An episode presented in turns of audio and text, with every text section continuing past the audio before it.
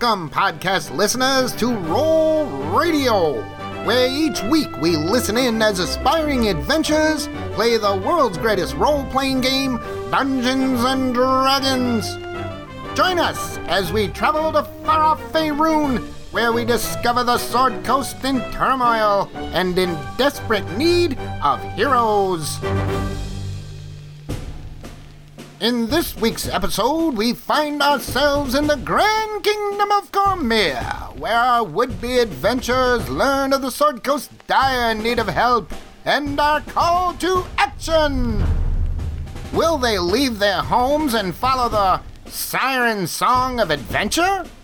Will their destinies be forever changed as they don the mantle of heroes?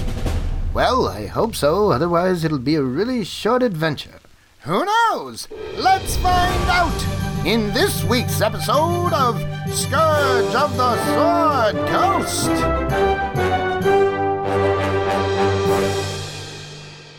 Hey everyone, thanks for tuning in to Roll Radio, and welcome to the first episode of our first Dungeons and Dragons podcast.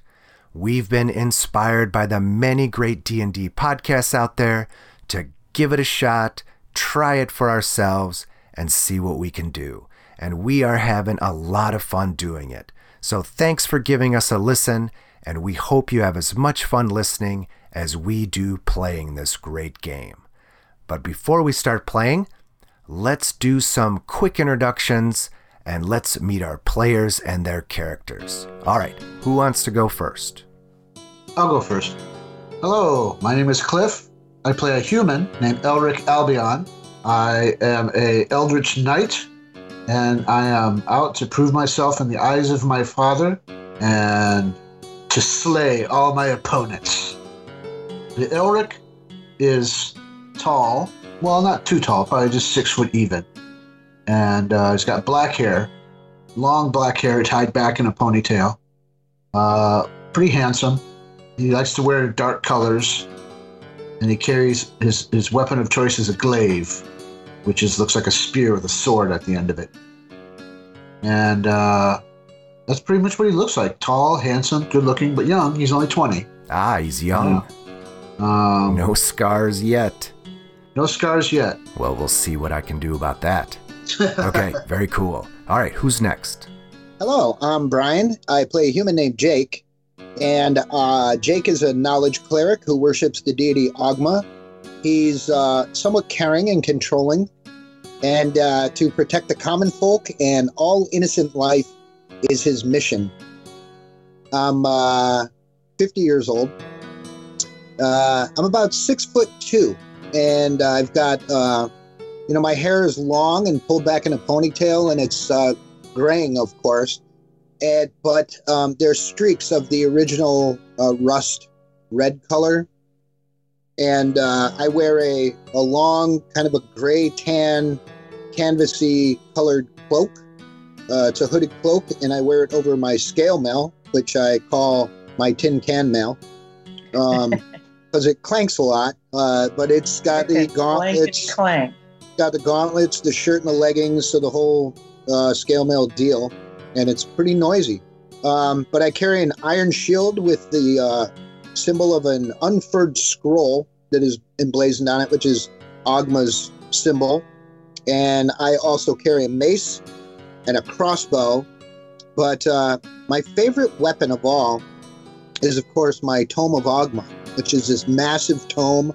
Um, and it is basically the Ogma Ogmanite Bible, if you will. And you know, when I see somebody and they're misbehaving and they're they're not they're not doing it right, you know, I like to I like to use my spiritual tome of Ogma to kind of teach them the lesson. Okay, nice. And finally, Hi, my name is Christine. I play a forest gnome named Esmir Elda Gran Murkovir. Um, I'm a wizard specializing in the School of Divination, and I am always looking for a clear understanding of the past, present, and the future. And I always appreciate a good practical joke. I'm a gnome, so I'm super cute. My hair is dark green, it's like almost black. and it's kind of like an Einstein kind of hairdo, a little bit longer than that. And I have like random just braids or dreadlocks, just kind of randomly like sticking out different areas of my hair. Um, and then there's like barrettes and stuff in my hair. Like sometimes I'll find something and I'll stick it in my hair, like, a, or sometimes I'll just put a stick in there in case I need a stick for something, or like random objects. I have my clothes is kind of like uh, steam steampunk meets like shabby chic. So it's kind of two kind of opposite styles mixed together. And I have lots of patches and pockets and belts and straps and stuff on my clothes. And I have like underneath the patches, there's like objects and hidden pockets and things I need for spells, things I might think I might need. And I have a um, a gem cut necklace with GG. It's a it's a necklace that's kind of blingy, but it's gems cut into the two letters GG, which stand for uh, Garl Glittergold. Um, and there's a story behind my necklace, and not that many people know the story. But I don't like to. I don't really discuss it if people ask me about it, and if anybody tries to touch it, I try not to break their fingers. Mmm, interesting. Um, Uh, and you're not alone, right? You have a familiar with you? Uh, I have an owl.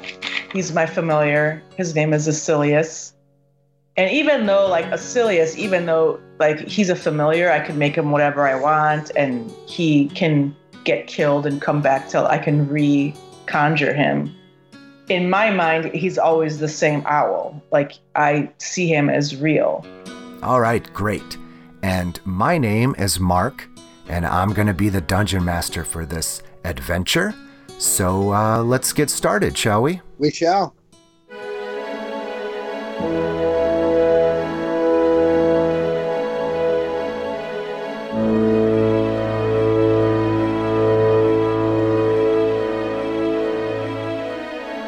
Our story begins in the country of Cormyr, one of the most prosperous independent nations on the continent of Faerun. We are high above it, looking down upon majestic mountain peaks, sparkling lakes, and thick emerald forests. This beautiful land is also known as the Forest Country, or as the Land of the Purple Dragon. And this land is ruled by a monarch, and swearing allegiance to this king are many, many noble houses. And we begin to see, in the distance, one of these noble houses. We move closer to a beautiful castle sitting atop a hill bathed in warm sunlight.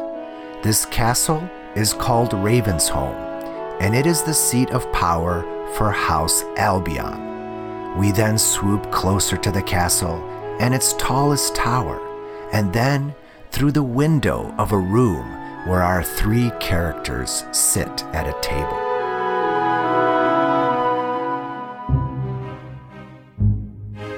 Now, the three of you all live in this castle.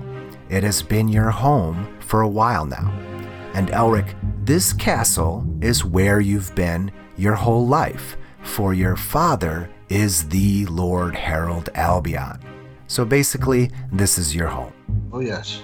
Now, Jake and Esmir, you also live here, for the two of you have been tasked by the Lord to be Elric's tutors.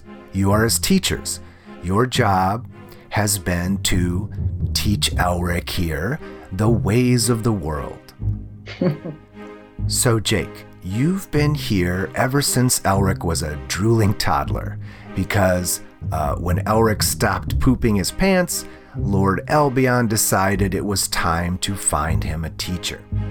But because Lord Albion thought Elric was special and destined for great things, he didn't look for a teacher within Albion's borders.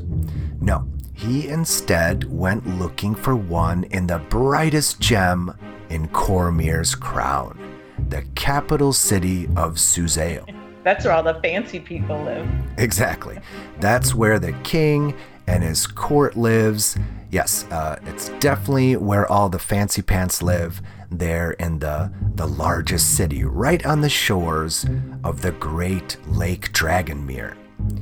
And this great port city is home to two large temples one to Tymora, the goddess of luck, and one to Ogma, the lord of knowledge. Named the Silent Room. Right, the Silent Room.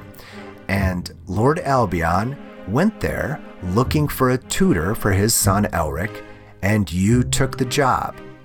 You left the temple for Ravensholm to do what? What have you been uh, doing? To go and to raise this child, or to help raise him, to teach him, to become his tutor. Okay, cool. So uh, tell us, what kinds of things have you been teaching young Elric here over all these years? Oh, pretty much everything that doesn't make it such a cushy job. Like what? What have, what have you like reading, uh, like Oh, reading, yeah. like reading and writing, like the word of Ogma that's drilled into your head. Um, Oh, yeah. So I taught him things like how to be an upstanding citizen and how to be a moral and just and self-guided uh, individual who's um, a respectful individual. Yet he always did have this little bit of a wild side. which is where I come in. And Yeah, I you don't taught help. him. You don't. No, have- I yeah, I know. I've taught him how to make whoopee cushions out of several different types of leaves from the forest, and put them in interesting places, especially where there's going to be fancy meetings with fancy people. And this is why you're no help. So, you haven't been here as long as Jake. You've arrived here more recently here to Ravensholm. Um, just in pro- time to save Right. them from themselves. it's been about three or four years that you've been here. And the reason you're here is because Elric has taken a fancy to magic. And Lord Albion again decided to find Elric a magic teacher. And again he looked outside of Albion's borders and again went to Suzail. And having some connections in the capital, he sought the advice of the king's high wizard on who he would think would be the best magic teacher for his most special son. And the high wizard is kind of like the king's hand, uh, the king's right hand person or advisor.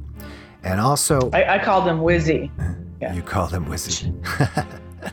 and he's kind of like the the head of the wizards, the wizards union, and The... But when fancy people came over, I called them Sir Wizzy.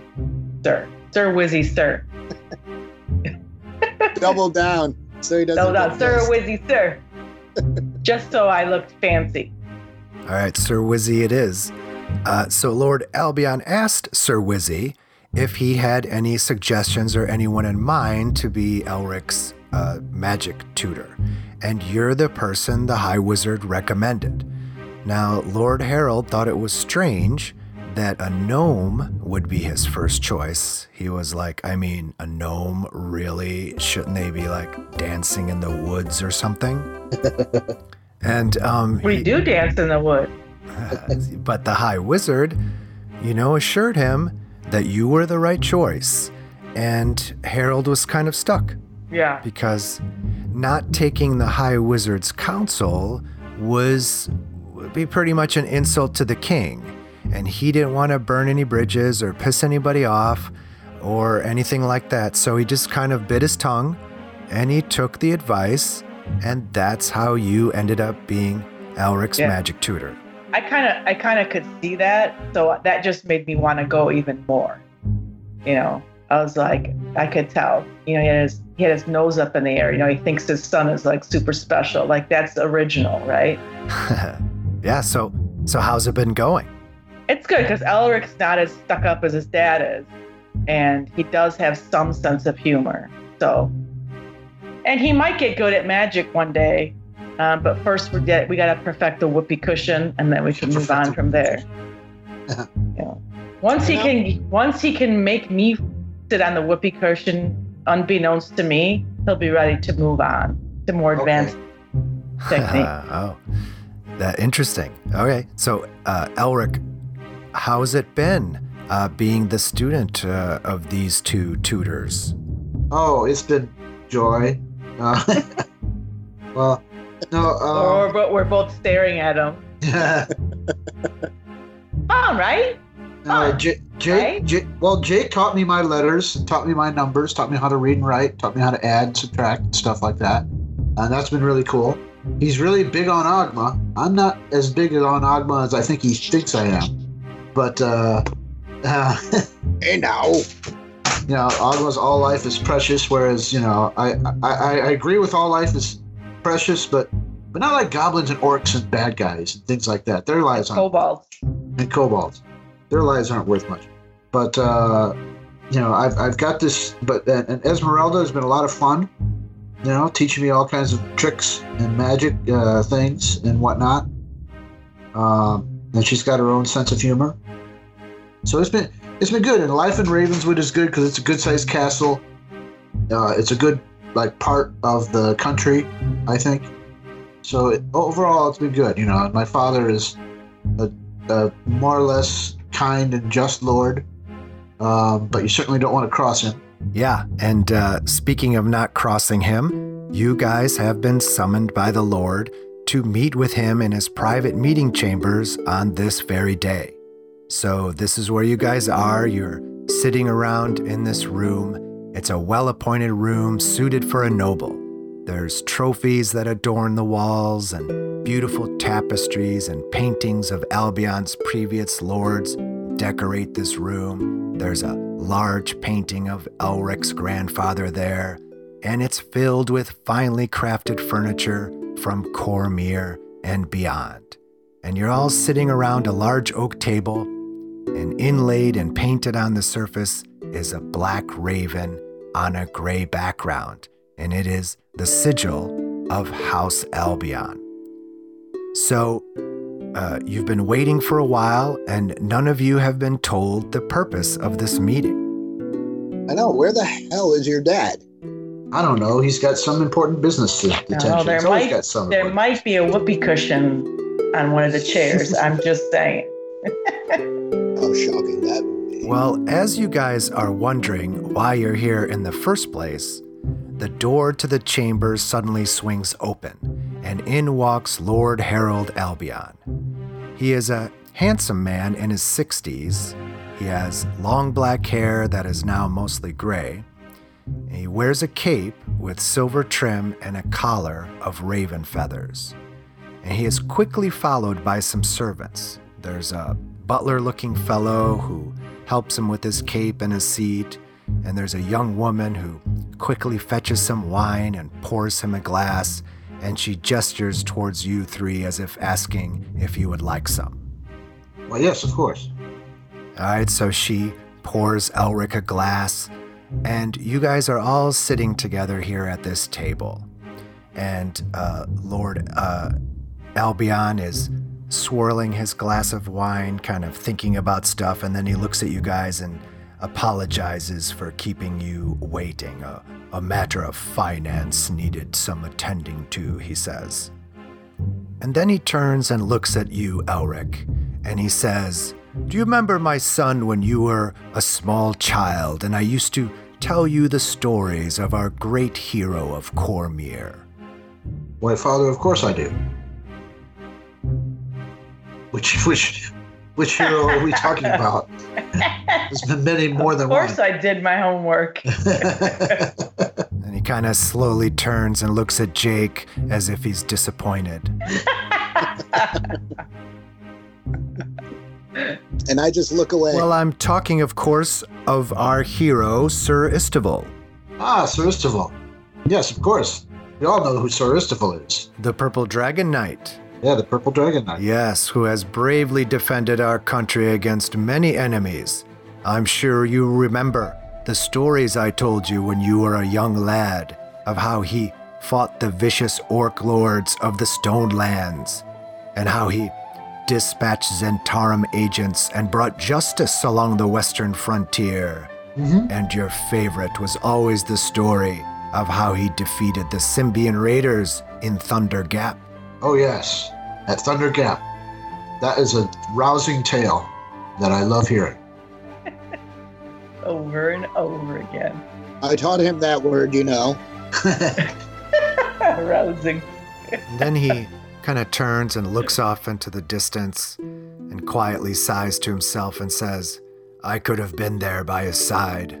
I never told you, but we were friends when we were young. You know, he joined the Purple Dragons as a teenager, and I was there with him, ready to enlist. But your grandfather found out and stopped me before I could.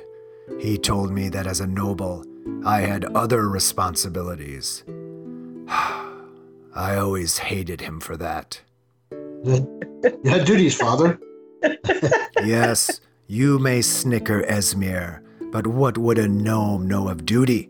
The duties that I performed in Albion while Sir Isteval went on to fight boldly against the forces of chaos and evil wherever they threatened our home realm. And I stayed here at Ravensholm and learned courtly etiquette and proper levels of taxation in Albion. All important. I suppose so, son, but it was never my dream, for I believed the same as Sir Isteval, that the kingdom of Cormyr was a light to the world and a shining example of everything that a nation should be. And then eventually, as his power grew, he decided to spread Cormyr's vision of justice and goodness into the western heartlands.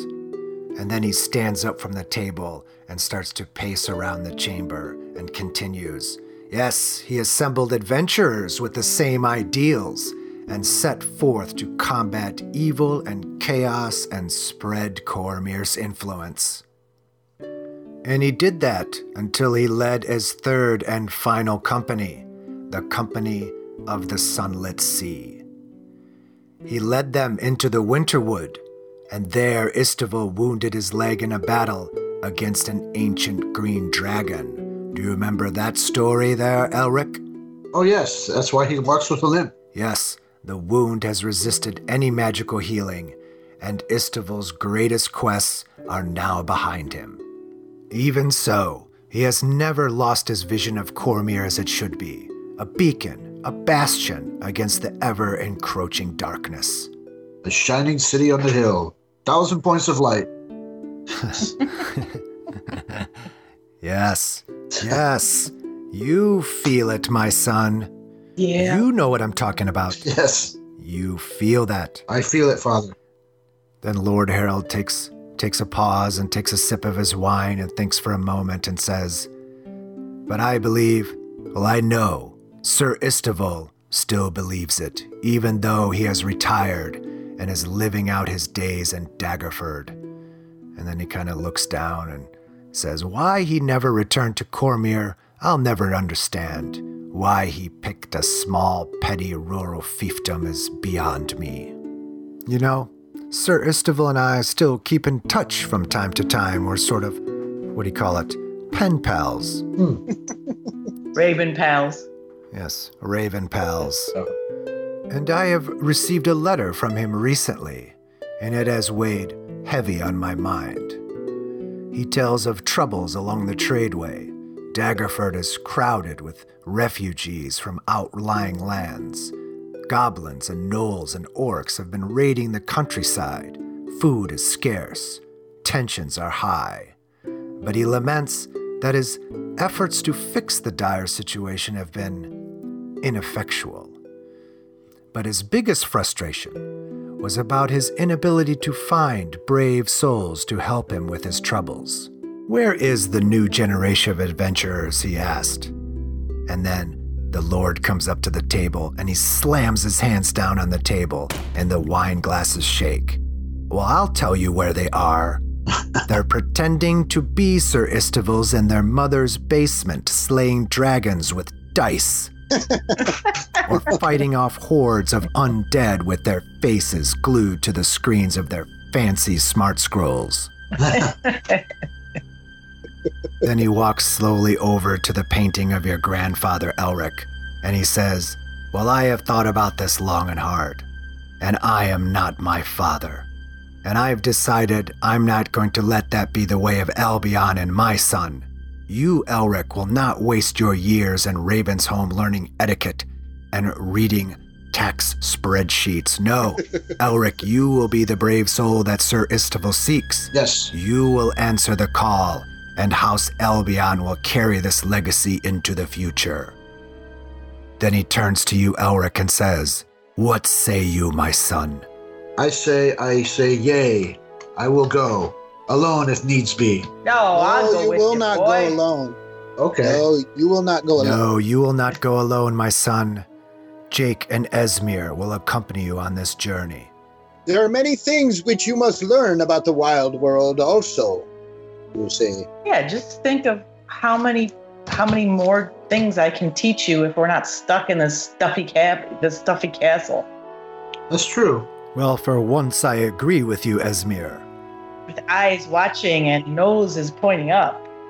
but I'm ready, Father. I'm ready. I'm ready to go out and prove myself.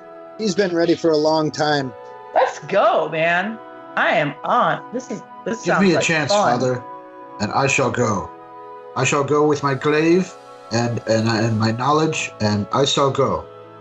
The Lord proudly walks over to you, Elric, and pats you on the shoulder and says, I knew it, son. I knew you had the adventuring spirit in you, and I knew you would be willing. Just where do we need to go? Where's our first step? You will leave on the morrow to the Sword Coast. You will pose as travelers, not as representatives of Albion or Cormyr, Okay. and you will take the tradeway to Daggerford. Okay. There you will contact Sir Isteval, and he will guide you in this quest. Excellent. Then he grabs both of your shoulders and looks at you sincerely and says, Elric, go and begin your preparations. Make House Albion and Cormyr proud, my son. I shall make you proud of me, Father. And I'm going to stand up and I'm going to walk over to Lord Albion and I'm going to say, you know, he's I'm I'm I feel like almost like a father figure to that child, so I will do my best to keep him alive and to make sure that he doesn't stray from uh, being the prince of all princes that he is destined to become. Make sure he doesn't stray from breathing in and out Yes, on a regular basis. and I tell the king, I'm like, King, this is the deal. I'm not a king. Whatever. He's a lord. Whatever fancy pants you are. I know I know we don't see eye to eye. uh, and you like to look down on me, literally and figuratively, which is fine by me because I honestly don't care. I will tell you this I will protect your son with my life. Yes, Esmir, it is true that we don't always see eye to eye, especially your teaching methods. Your fascination with whoopee cushions baffles me. I half expected one to be under my seat today, but regardless, I know that deep down you care for my son. I have faith that you and Jake will always have Elric's best interests in mind. Now go and make your preparations for your journey, and good luck. Finally, we get the boy out of the home. Yeah. Get out of this stuffy, yet very comfortable and well fed castle. And he gets to spread his wings and spread the word of uh, knowledge. knowledge, it's all about knowledge. Come on, boy, let's go. Dun, dun, I'm going on an adventure. Yeah. We're gonna bust some goblin heads. Yeah. Go pack your skivvies.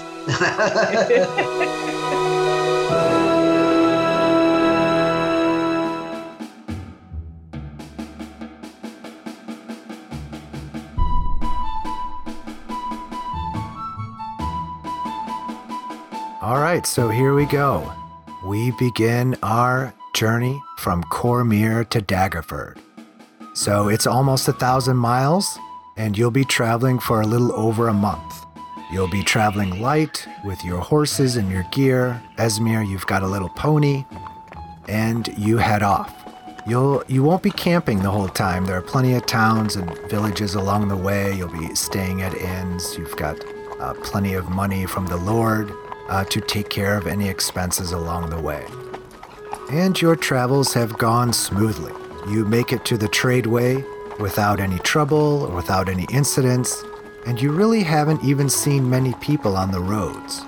But soon after you start traveling along the tradeway, you begin to notice more travelers than at any time during your journey. And as you uh, look at them, you begin to notice that they're not trade caravans. Um, many of them don't even seem equipped for travel. They seem like common folk. Many are traveling with just the clothes on their back. I want to approach uh, some of them. So you find a group that's traveling the same way that you guys are going. And you come upon them with your horses, and they look pretty tired, pretty dirty. They seem like farmers, and when they see you, they suddenly become very nervous. They become very wide eyed, and they clutch their measly belongings, and they just kind of are silent, scared almost, not sure of what your intentions are. I, I, I'm gonna nudge Elric, and I'd be like, "Talk to him." Where where are you good people off to? You are you pilgrims? Okay, roll your charisma. My charisma. A save in the tower? No, a check. Check. They'll just Yep. so I'll just Do you have persuasion? Oh, wait on those skills. What's your charisma? My charisma, just a second, is ten. Hmm. Middle of the road there. So it's middle of the road. My persuasion is a plus two. Okay, you can roll that. Roll that in the tower. All right, so with that roll, um, they can tell that you are a nobleman. They can see that you are of noble birth. You've got quite the squared chin and a, a fine set of teeth, Of course. and they are uh, a little uh, uh, made at ease by this, and they say, uh, Good sir, uh, we are merely poor farmers, and we are just making our way to Daggerford. I see no goods to sell. Why are you heading to Daggerford without any goods to sell? Oh, good sir, we are farmers who have been displaced by foul beasts. Oh. Our farms were raided by gnolls, and we barely escaped with our lives and have no place to go. Hmm. You were No. rated by who were you raided by? Well, kind gnome, we were raided by gnolls, evil hyena like creatures. Yes, they, they raided our farm and chased us out, and we have no place to go. But we have heard that this has been happening all over, and that Daggerford is taking in refugees. So we're just trying to get there safely. Hmm. Well, I'm sorry about that. Yes. Justice has to be done. Well, we're just glad you're not trying to rob us, are you? No. No. We're, no. We're we're just curious. That's all. We're curious because we we're like I said, we thought you were pilgrims. and- We're curious because we saw people in trouble, and we don't like seeing people in trouble. And it looks like you are a bit uh, miffed and muffed and and on your way somewhere aimlessly. And it uh, is not a good thing for a man to lose their to lose his home. And, I'm gonna give uh, him a chunk of. I'm gonna give him like uh, one of my rations to to share. Here, I don't have you know a ton on me, but here, take this. Maybe you guys, this will help you guys out. Yes, and uh, I'll give him a silver piece. I will give him a silver piece as well. I have a silver piece. Is there anything else you can tell us that might help us? Because we're gonna try and get to the bottom of this baloney. So they begin to immediately dig into your rations as if they haven't eaten for a while. And as they're shoving food in their mouths, they're like, No, we, we don't know what's going on, but we know others are in the same situation and are traveling to Daggerford as well. Um, are you guys heading to Daggerford? We are. In fact, we are headed to Daggerford. We have business of our own there.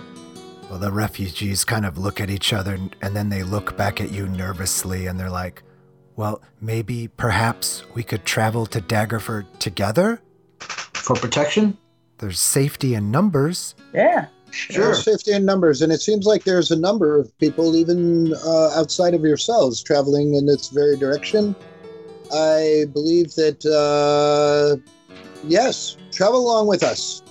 Off we Did go. you, just, did you just see gnolls or did you see other stinky creatures? Well, as you guys resume your journey, over several days, your little group there starts to turn into a full blown caravan. You start meeting up with others in the same situation, and your group becomes bigger and bigger. And all of them speak of the same news of widespread raiding by savage humanoids such as gnolls and goblins and even orcs. I hate orcs. Hmm. And as your caravan travels north to Daggerford, you begin to see firsthand along the countryside these abandoned and burned and raided farmsteads. In fact, your ragtag group ends up making camp near one of these farmsteads. As the sun is setting, your caravan circles up for the night within sight of a farmstead to the east. You can see before the light is gone, that the place is bereft of life. The fences have been knocked down in places, and a scarecrow leans in a partially plowed field. So you make camp there, and after dinner, you begin to prepare your bedrolls. The night is quiet, and the moon is full. There's not a cloud in the sky, and the bright moon illuminates the calm night. And as you're sitting around the campfire, Suddenly, the quiet is broken as noises begin to emanate from the farmhouse. You hear the sounds of things smashing and breaking, and you even hear what sounds like revelry or whooping and hollering, and something about a party. We need to check on the farmhouse. Yes, I agree. I grab my glaive. We There's need to go certainly and check. mischief. mischief afoot. Yes. Then some of the people you're with uh, start to look nervous, and they're like, Please, good sirs, uh, if you leave them be and don't provoke them, maybe they won't bother us. No. Or you go and show them who the boss is and leave a message for the their friends. Yeah. But but we don't want any trouble. We just want to get to Daggerford. Exactly. That's right. That's why Well, we're we going don't to want- rid this place of trouble. Yes. Yeah. They People are in their homes minding their own business should be left alone, not kicked out and toyed with. But please, kind gnome, those people have already been kicked out. They have already left for Daggerford, probably. There's nobody there to save. The possession should not be trashed, and maybe we can find out a little bit about what's going on. You know, By with persuading. per- persuading them through, uh, let's just call it enhanced interrogation techniques. You see, Elric, you are seeking knowledge. This is exactly what I was hoping for. Let's go.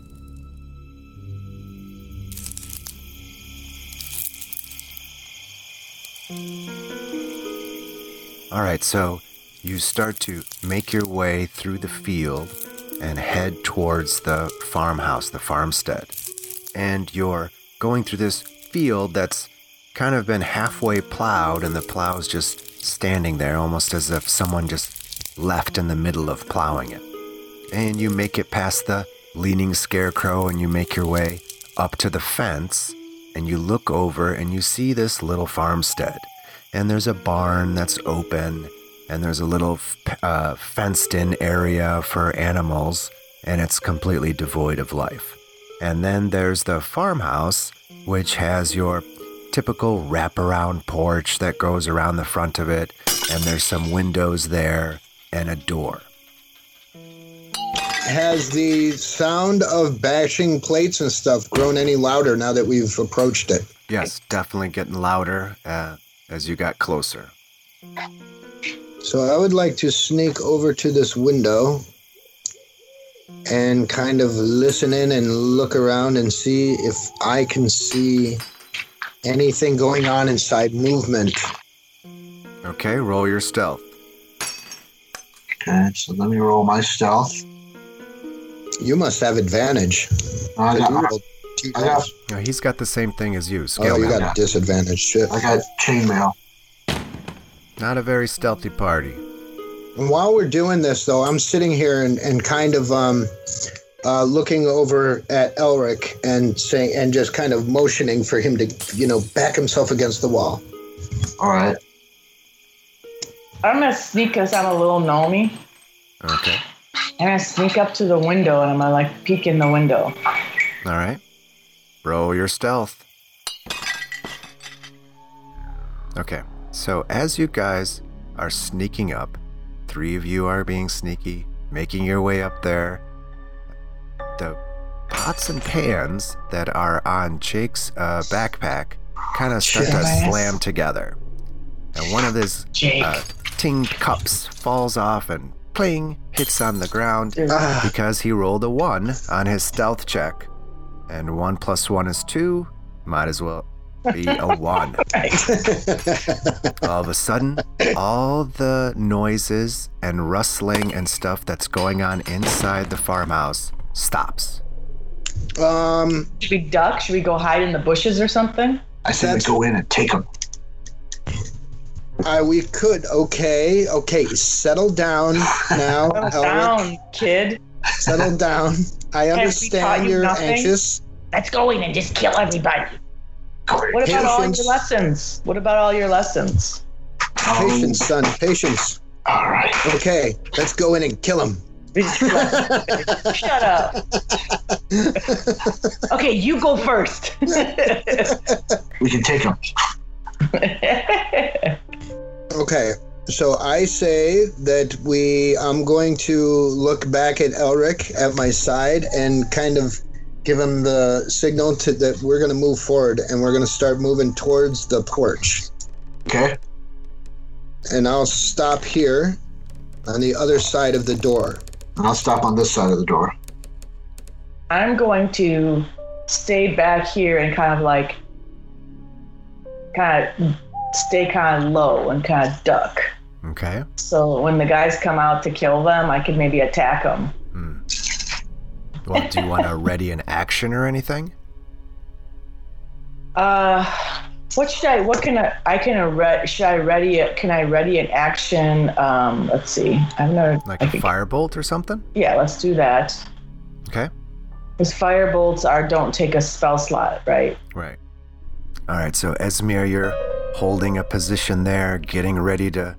Uh, got a little fire burning in your hand there, ready in case something pops out. Jake and Elric make their way up to the wraparound porch and get on either side of the door and wait. And you guys do not hear anything. I want to try. You see, I I don't know if the door is locked or unlocked. The door is a little bit open. It's a little ajar. Okay, cool. Then what I'm gonna do is I'm going to cast my uh, thaumaturgy, and I'm gonna open it without us being there. So we're just gonna be hiding back up against the walls, and I'm going to use that to open to swing open the door. Okay, so you guys see Jake bring up his hand and gesture at the door. And then you see on its own, whew, it just swings open. And does anything come flying out? Nope, nothing comes flying out. And from the angle that you're at, uh, you can't really see in there either. And Esmir, you have the best line of sight from where you are, and even with your dark vision, uh, you don't see anything in the doorway. Choo-choo. Are you signaling your owl? Yeah, because he could he could go and fly up high through the door, right?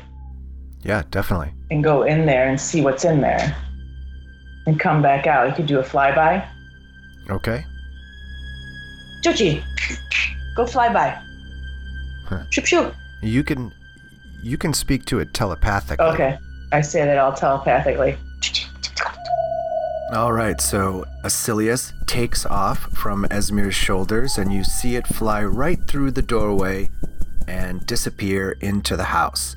And Esmir, in your mind, you hear your owl tell you, Goblin and wolf on other side of door, ambush, and roll initiative. Okay, I tell them like there's a wolf at twelve o'clock, and uh, I give them the layout. Okay, so Jake, you just watched Esmir's owl fly into the house, and a few seconds later, Esmir yells out, Goblin and Wolf just inside the doorway. And you are first in initiative order. All right. I'm going to turn, and as soon as I turn, look over my shoulder, I'm going to see goblin number four standing right there. And I'm going to cast a sacred flame at him. Okay, so he's got to make a dexterity saving throw, and he rolls. Oh, he rolls a natural 20. Wow. He jumps out of the way. Holy wow, shit. what was that?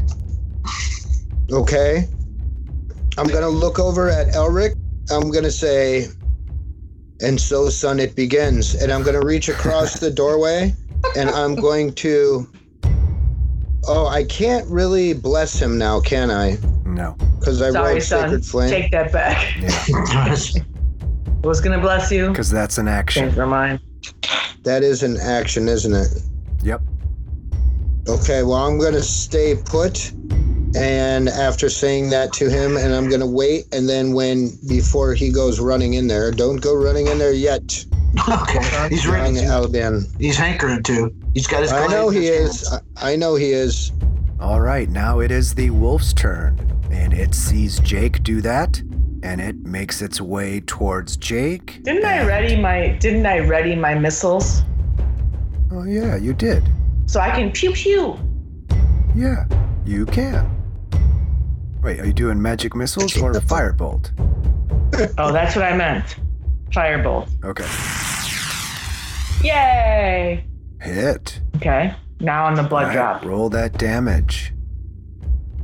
Oh wow! Oh. One point of damage. Wow! I nicked his whisker. I nicked his whisker a little bit. Ow! Eek! All right, so speaking of opportunity attacks, Elric, don't you have something there, polearm master? I get op- I get opportunity attack on this guy. While you are wielding a glaive, halberd, or pike, quarterstaff, other creatures provoke an opportunity attack from you when they enter your reach. Exactly. So, uh, doorway is just a glaive Miss. miss. Oh well, Uh, all right, opportunity. back to the wolf, who snarls at Jake and leaps for it. And he misses. He bites a door jamb. He bites the door It's because he had that nick whisker and he couldn't. His depth perception was off for a second. Yeah. It threw him off. I like All it. right, next is Goblin 4, who also sees Jake there in the doorway. And he jumps out and he's going to swing his scimitar at him. And hits. Oh, maximum damage. Does eight Ouch. points of damage. Ouch. Ouch. All right, it is now Esmeralda's turn. You are up. So now the magic missiles cost a spell slot. Correct. Now, in was is this a situation where I would just go ahead and use my magic missile? Sure. Okay, so I just click the magic missile blood drop then, right? Because it's an automatic hit. Click it three times, once for each missile. All right, so as Goblin 4 jumps out to attack Jake, Esmeralda, out there in front of the house, holds out her hand, and three missiles, three darts, come flying out of her hand, and all three of them land in the Goblin. And the damage is enough to kill it. Nice. Cool. All right, it is Asilius's turn. What do you want him to do? I'm gonna have him cut because the wolf is facing us. I'm gonna have him go and like nip at the like just fly past the wolf's head to give somebody advantage, right? Yep. All right, Elric, it is your turn. Okay. I'm going to move to there because I'm just going to rush it. Ah! And, and uh, so Patience, my boy. the glaive. So I'm going to attack him. I'm gonna roll my eyes. Wait a minute. I'm gonna I'm gonna do my action I search. could roll my eyes. if I do my action surge, I get two attacks, right? Does he get Right. an advantage on the eye roll? No, no, no. Correct, right? On the action surge. Yes, correct. Okay. Nice, you hit him. Damage. Ooh, 10 points of damage. All right, killed it. You killed him. Wasted Nice. my action surge. Nice. Oh well. I'm in, I'm young. I'm impetuous. I was going to use my action surge to get it. Ah!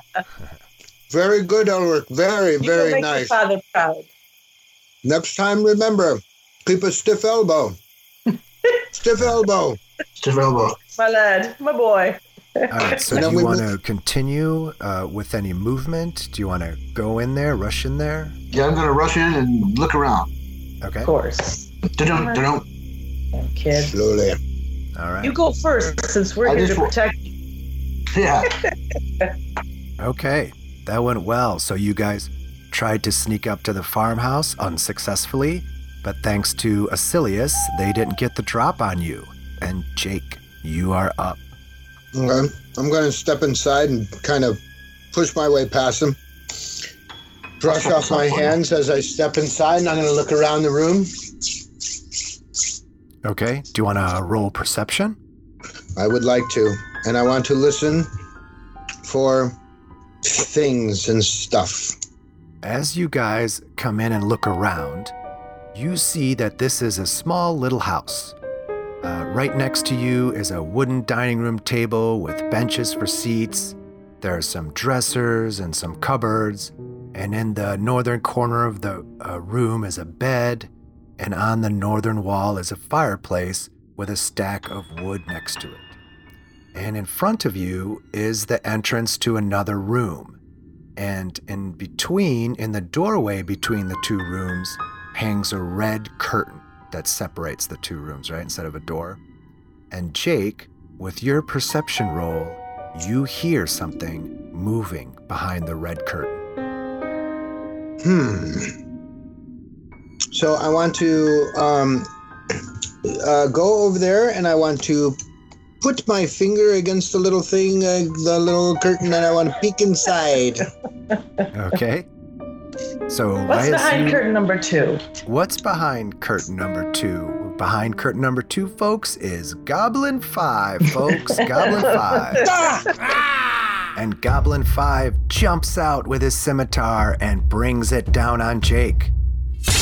And hits.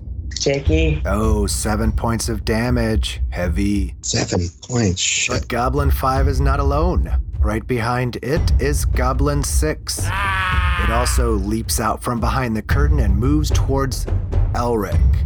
And uh, do you do anything, Elric, as he closes? So my opportunity attack with my glaive Hit. hit. Damage. We taught him well, little feller. Nice. He's gravely wounded. He's got one hit point left. Yes. But he continues forward and attacks you. And hits. Oh, maximum damage. Hmm. Eight points. Um, can I use my my portent? Like I saw that that was going to happen, and I make him roll. Uh, Uh-oh. well, I want to make him roll a two. Okay. All right. So somehow Esmir knew this was about to happen as if she could see into the future. And she says, Elric, watch out. And just in the nick of time, Elric dodges the blow. So, Elric, you actually have zero damage now. Okay. Cool. I must protect the boy. Thanks, Esmeralda. Shh. Esmeralda, it is your turn. I'm gonna run up over here. I'm going to. I'm gonna shoot a firebolt at Goblin Five. Oh boy. Miss. The firebolt goes flying past him and hits the curtain, catches the curtain on fire. All Bastard. right, Okay. Asilius is up. Okay, so I'm gonna have him fly past. Can he? Yeah, fly over here and give advantage to Jake. All right. All right, Elric, you are up. All right. I'm going to close with this goblin. I'm going to target him. I'm going to swing at him. Miss. And I'm going to miss him. Don't forget your butt. The butt of your glaive. And the but oh the, the bonus action, that's right. Good thing you remember that. All right, so I'm going to hit, swing with the butt end of the glaive. That hits. Hit. Roll damage. All right, you finished him off. Nice.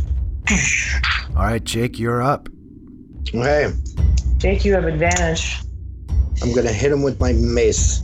With advantage, Hit the face. mace in the face. This is this. Ah, miss with advantage. Miss. Wow. A one and a three. Wow. Oh man, that was a seven and a Oh, three. that was a seven. Yeah. Miss. So. Okay, so then as a bonus action, I'm gonna spread a little love on myself. Burn a spell level slot uh, one and give myself, um, heal myself with my words. Oh, come on, please help. Okay, Six. that's better than having two hit points left. Not too shabby. Yeah. All right, we continue with Goblin 5, who continues to attack Jake. And he rolls a natural one. it. Yeah. Oh, critical You're fumble. right. Gonna What? swing around. It's gonna club him his club himself in the face. In the Macy face. In the All mace's right, face. let's roll on the critical fumble table. He has the n- wind knocked out of him. Make a DC 12 Constitution saving throw, or your next attack will be at disadvantage. All right, so he somehow knocked the wind out of himself trying to hit you there. That's gonna be all right. DC 12. He rolls. Oh, he rolled a 12, so he makes it. So what does that mean? Nothing happens. Is next you made attack still going to be a disadvantage or not? No. Okay. Jeez. He recovered. Okay. Esmer, you are next. Um, I think I'll just do my firebolt again.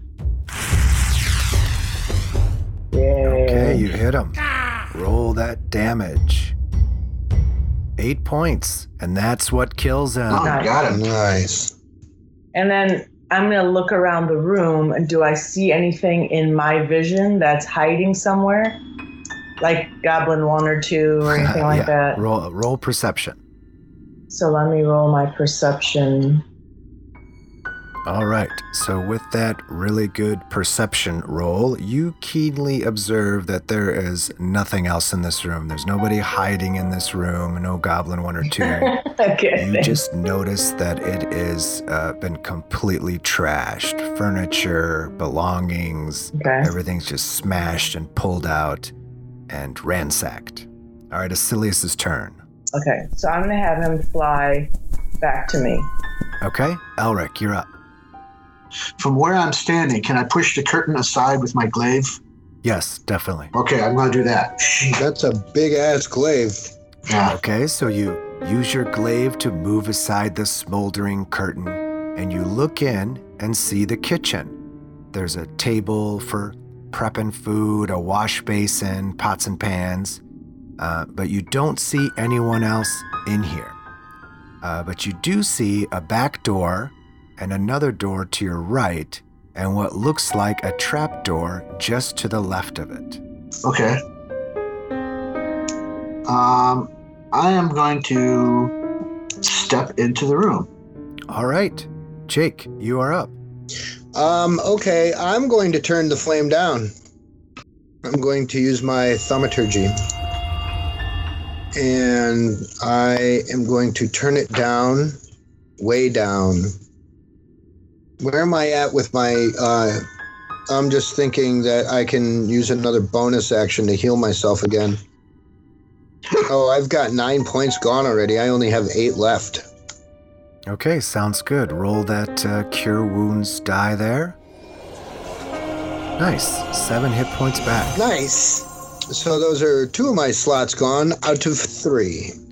Okay, Esmeralda, what are you doing? I'm going to. What can I do? What should I do? I don't know what to do. Well, there's looks like there's two more areas you could try and check out. There's have the trap door, and then we have that little other room there. It looks like a pantry, yeah. Can I Yeah. go Mm. in here You sure can.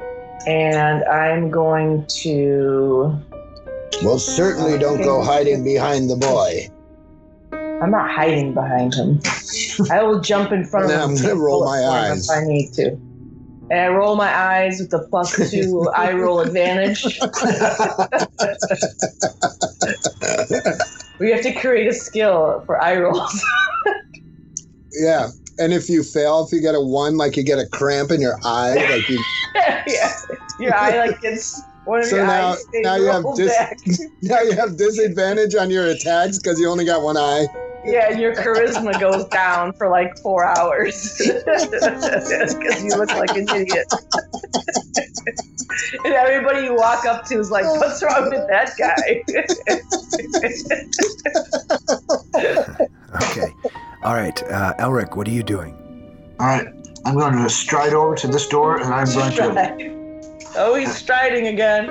I'm going to open it. I want to know what's in this Yeah. dark, great, grayed out area. Careful, boy, careful. Patience, my boy.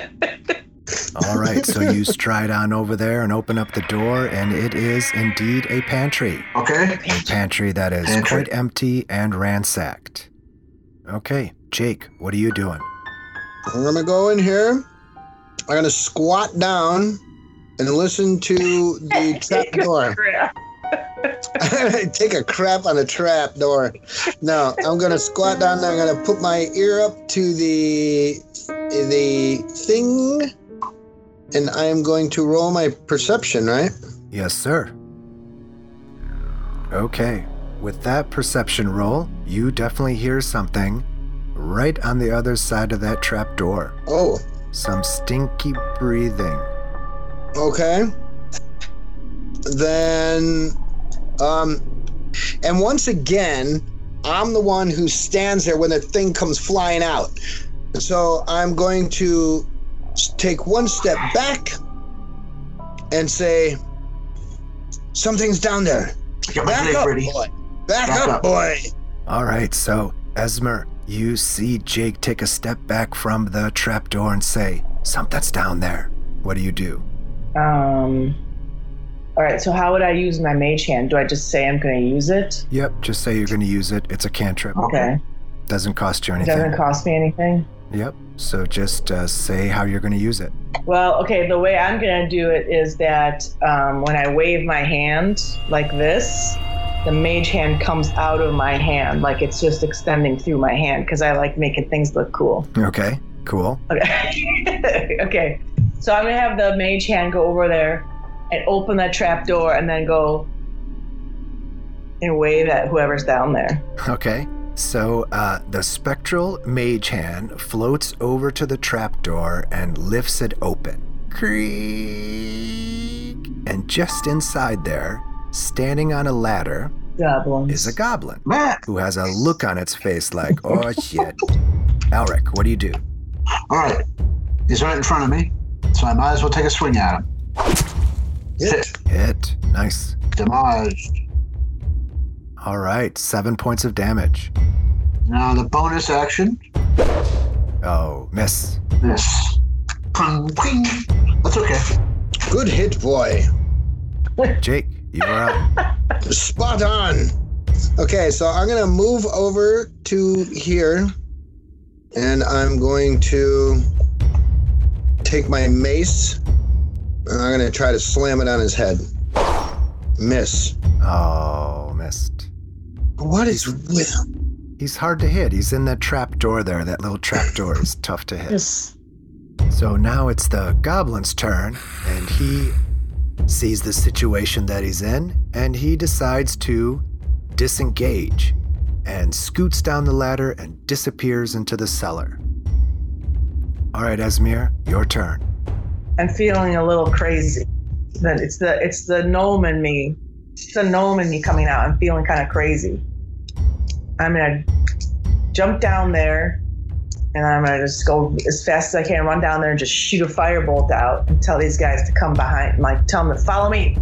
I'm gonna go down there, so that when I shoot the firebolt out and they're behind me, they can see what I they can see the room. It's gonna like do a flash of light in the room, right? Yep. Okay, so Jake and Elric, you watch as Esmir takes off and heads down through the trap door, yelling, Follow me! And Esmir, you get down there and see a cellar filled with barrels and crates and junk, and you see the goblin looking for a place to hide. Okay, so I shoot my firebolt out. Miss. Why? Why? Oh, it flies past him into the room and into the junk and sets some things on fire. I really just want to. I want that to be cool. Isn't there something you can do? Yeah, I'm gonna use my portent. Okay. I'm totally using my portent on a fireball, but that's okay. So I'm feeling crazy. That's Feeling okay. crazy but like a hit him. I hit him, right? So, yep. Go ahead and roll damage. All right, three points of damage. Okay, now what? Uh, what is Asilius doing? I'm gonna have Asilius just come down and land on my, you know, stay on my shoulder for now. All right, Elric, you just watched Esmir jump down through the trapdoor and you saw a bright glow of light. What do you do? But it's totally dark down here, isn't it? Well, Esmir's firebolt seems to have caught something on fire, so there's a dim glow now filling the cellar. Uh, not a roaring blaze, but like a smoldering of coals, enough so you can make some things out. Okay. Yeah, you see, Okay. yeah, you see. So that was 5, I 10, don't call it a firebolt for nothing. 20, 25, and 30 will bring me right up to him. Oh, but the stairs were double.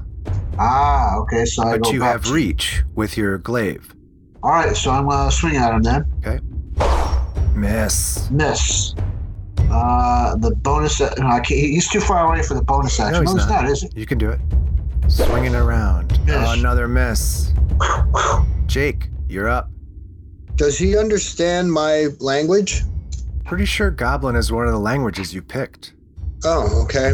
Then in Goblin, I'm going to say, I'm going to hold out my hand and say, By the power of Ogma, grovel! All right, cool. So, what does he have to do now? He needs to make a wisdom saving throw of 13 or higher. Okay, here we go. Oh, he blows it. So he's prone. So now, um, and so here's what it says: the target falls prone and then ends its turn. So he's basically turn. He's prone for one round. All right, so that's what he's going to do on his turn. Grovel before Ogma. He's prone to dying. Nice. All right, Esmir, you're Nice. next. What do you want to do? should we tie? Should we? Do you think he'll talk? We tell him what he's doing. Ask him what he's doing here. So Bind him. Yeah, I'm gonna go. I'm gonna go up to him and be like, "Yo, guys, let's tie this sucker up."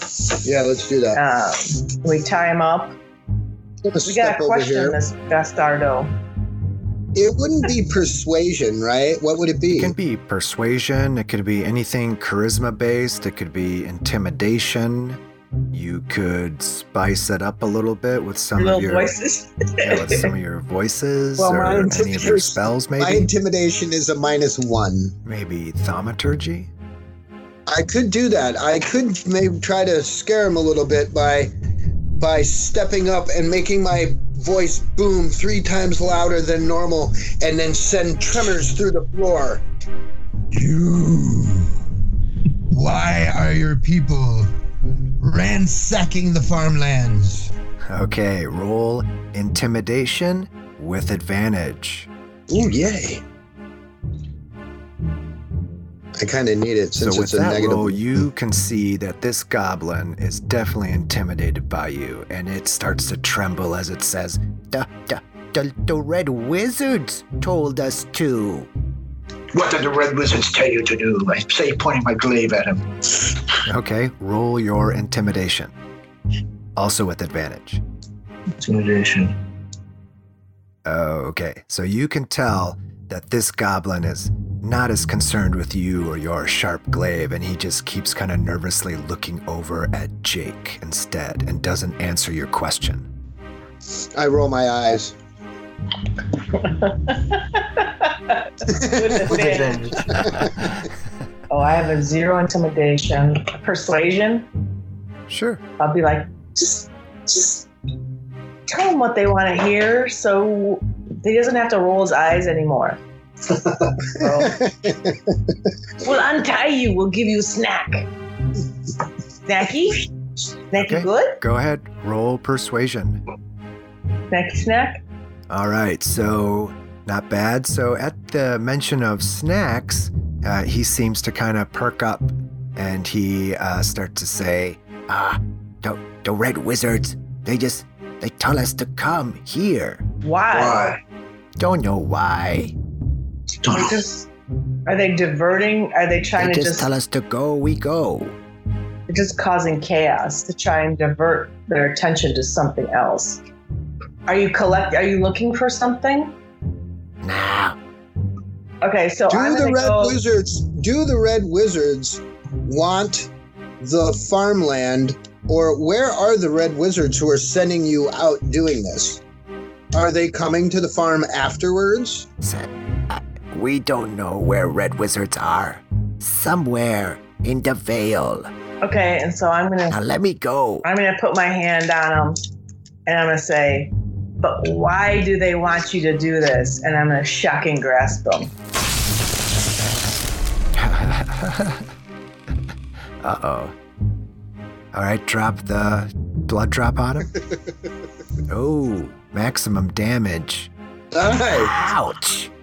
I thought you were gonna give me snacks. Doesn't it? Does that ring a bell? Wait, I what was the question? I forgot it. Why do they want you to do this? They don't tell us why, they just tell us to do. And we obey. What did they tell you to do? Cause chaos. Kill. Pillage. Murder. Steal. Party. Woohoo. I'll take his head off with my glaive. Wait. Oh, I think I think I think we know all that we need to know from this guy. We're through with this guy. Oh, you good Hello? goblin's a dead You guys hear footsteps upstairs again. Let's let's hide Let's- behind something. Let's all hide Yeah. behind something. And whatever it is, we'll get a sneak attack on it if it comes down here. Okay, so as you guys are taking positions upstairs, you hear smashing and things being moved again, things being tossed. oh all over again Okay. And you hear, woohoo. This is great. Party. This is awesome. so by the sounds of the footprints how many approximately are there roll perception. You hear the sound of three sets of footsteps and one that sounds like paws. oh they're back with a wolf three and one i say that we lure them down here and pluck them off one by one and then get the hell out of here How are you going to lure them down here? I'm going to use my. You speak goblin, remember? I do. Um, calling for help. So I don't even have to really use this thing, but it's fun. No, don't call for help. Just be like, hey, I got some treasure down here. So he doesn't Yeah. come down ready to fight. Yeah, that's a good one too. Okay, so you hear something walking up towards the trapdoor and then called out, Hey, what's going on down there? We have treasure. Okay, roll your deception. Come down. With a minus one. Yikes. All right, then you hear him say, Who is this? This is Goblin 5. Idiot. We're hiding behind boxes. And then I look over at Elric and I poke him with my elbow and say, Listen, take notes on what we do. Okay. Okay, so while you're explaining this to Elric, uh, the goblin sticks his head down through the trap door and sees you guys there and yells, Intruders! Intruders. Where? Interlopers!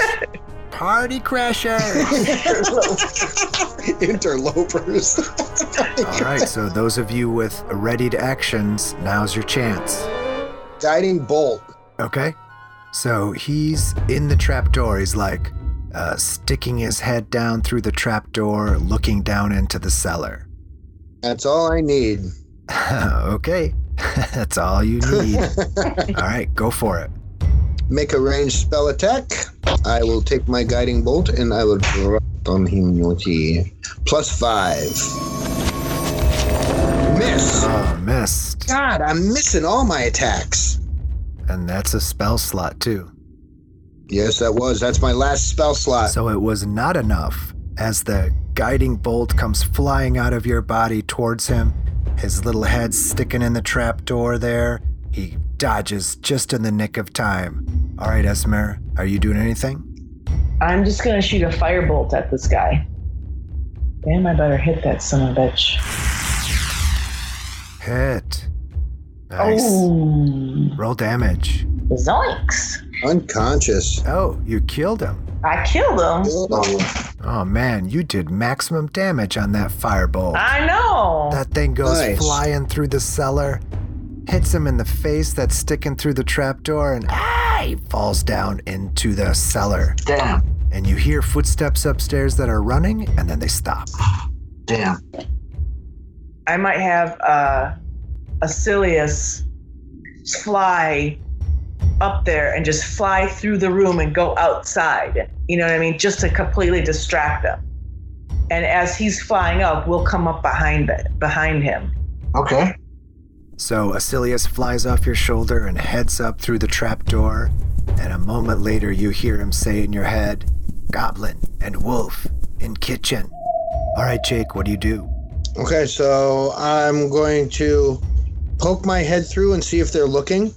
All right, so you poke your head through and you see that they are being distracted by the bird. They're looking at the bird. They're looking at the bird. Okay. So then I'm going to go into that corner. Can they see me? Yeah, once you start making your way through, they'll have heard you uh, coming out. They would have heard me coming out Yeah. anyway. Okay, cool. Then what I'm going to do is I'm going to come out then and I'm going to stop here. I'm going to sh- try to shoot him with a crossbow Okay. um, at the wolf. Okay. Hit. And I hit. 1d8 plus 1. Wounded. 5 points. Esmeralda. So, what's my? I don't even know what my movement is. Let's see. It's 25 feet because you're a little itty bitty gnome. I'm going to shoot the wolf with my firebolt.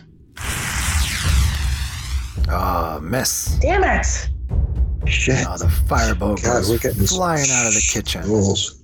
All right, so Elric, you saw Jake run up the ladder, and then you heard the twang of a crossbow, and then followed quickly by Esmir. She scampers up the ladder in her, with her little legs, and then you hear the distinct casting of a firebolt, and then Esmir yelling, Damn it! What do you do? Okay. 5, 10, 15, 20. I can do that. Can I reach the wolf? Yes, definitely. All right, so I'm going to target the wolf. And my glaive Hit. hit. Nice. Nice. Damage. Oh, you killed it. Killed it. So I don't need Nine to. points. Good work, boy. Good work. Jake, you're up. I'm gonna come running out to here, ah! and I'm gonna turn when I see him. Uh, can I whack him with my mace, or do I have to keep using my crossbow because I had it out? Uh, you can use your mace if you drop your crossbow. Hit. Roll damage. Jeez, three, Uh, you rolled a one. a one. Yeah, well, I was running by him, right? And it was like, whoa, whack. And he turns around and he's like, oh yeah? He hits you. Ow. Four points of damage. Oh. And then this this pantry door bursts open. Ah. And this goblin comes out and he goes after Elric. Aha. And he swings his scimitar. Yeah! Party crashers! and he hits. Oh, four points of damage. Okay. All right, so the wolf is dead, but there are two goblins left one on Elric, one on Jake, and they are pissed. They're like, You guys are party crashers. This was our spot. We was gonna party tonight. And Esmir, it is your turn. I'm going to. This guy's right next to me, right? I was thinking I'm gonna shocking grasp him by the. I'm gonna grab him by the ear. Just zap him by the ear. I'm gonna grab him be like, "You idiot!" Missed again. God! Bull crap. Elric, That's just. I've got goblin number three targeted, so I'm going to swing at him. hit. Nice. Hit. Damage. Five Ah. points. Killed him. Enough to kill him. Kill him. Oh, wow, okay, great. Five five perns. Okay, so you can keep moving and uh, use your butt. Okay. So five, ten. You ten. gonna swing your butt? Swing your butt. Fine. Dozy doe. Let me target this guy. Miss. Missed. Okay. Jake, you are up. I'm gonna move to this side of him. This farmhouse was ours. You ruined our party. Was And then I think with- was was the key word there, little goblin. Advantage. I'm Soon going to be dead to goblin. drop a mace on his head Mason is. and miss. Missed. Oh, With advantage, Fuck. even. Missed. Rolling crappy. My God, I am. my It's God, all my man. attack. My attack rolls are what's killing me. He's gonna keep on you.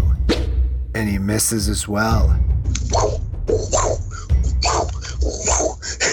It's like a really not very good movie. All right, Esmeralda. Um, I'm going to target this son's of a bitch. The shot and Oh, grasp instead. Missed. How do you miss a shocking grasp? You can knock it aside. You knocked your hand aside. All right, Elric, it's cleanup time. Your tutors aren't showing uh, showing you a very good example. Okay. I think it's time for you to show him how it's done. Okay. Too Let's see worried I. about his well-being. All right, I got him targeted. So here we go. We're too busy cracking one-liners about the goblins. and, and he hit. And he's gonna kill him. Wow! Amazing. Instant death. See, we planned it all along. We're trying to build his confidence. That's right. So we like, we're like, oh, I missed. Why don't you kill him? We want him to like- actually succeed and get. He needs the mm. experience points. Right, right. Good show, my boy. I'm glad you're listening.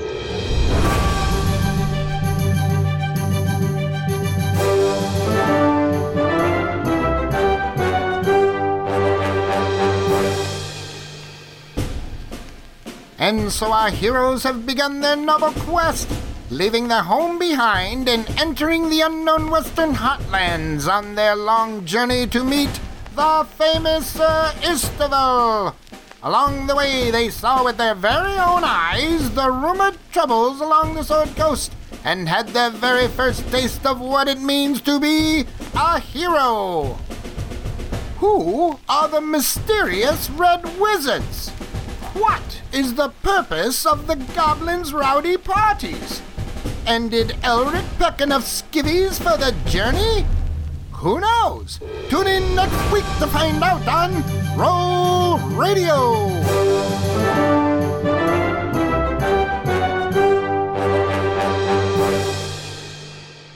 Hey everyone, thanks for listening to Role Radio.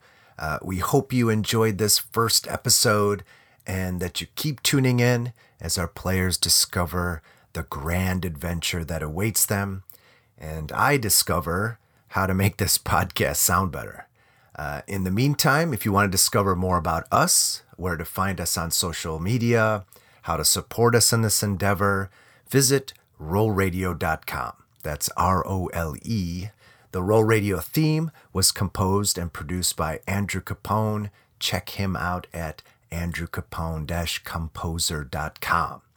All the in-game music and sound effects that you're hearing are from Syrinscape. Want to bring your tabletop RPG to life? Of course you do. Check them out at syrinscape.com. We're playing Dungeons and Dragons 5th edition and the Scourge of the Sword Coast module, which are properties of Wizards of the Coast. Check them out at dnd.wizards.com. Again, thanks for listening, everybody, uh, and we'll see you next time when a new player joins the party. Mm.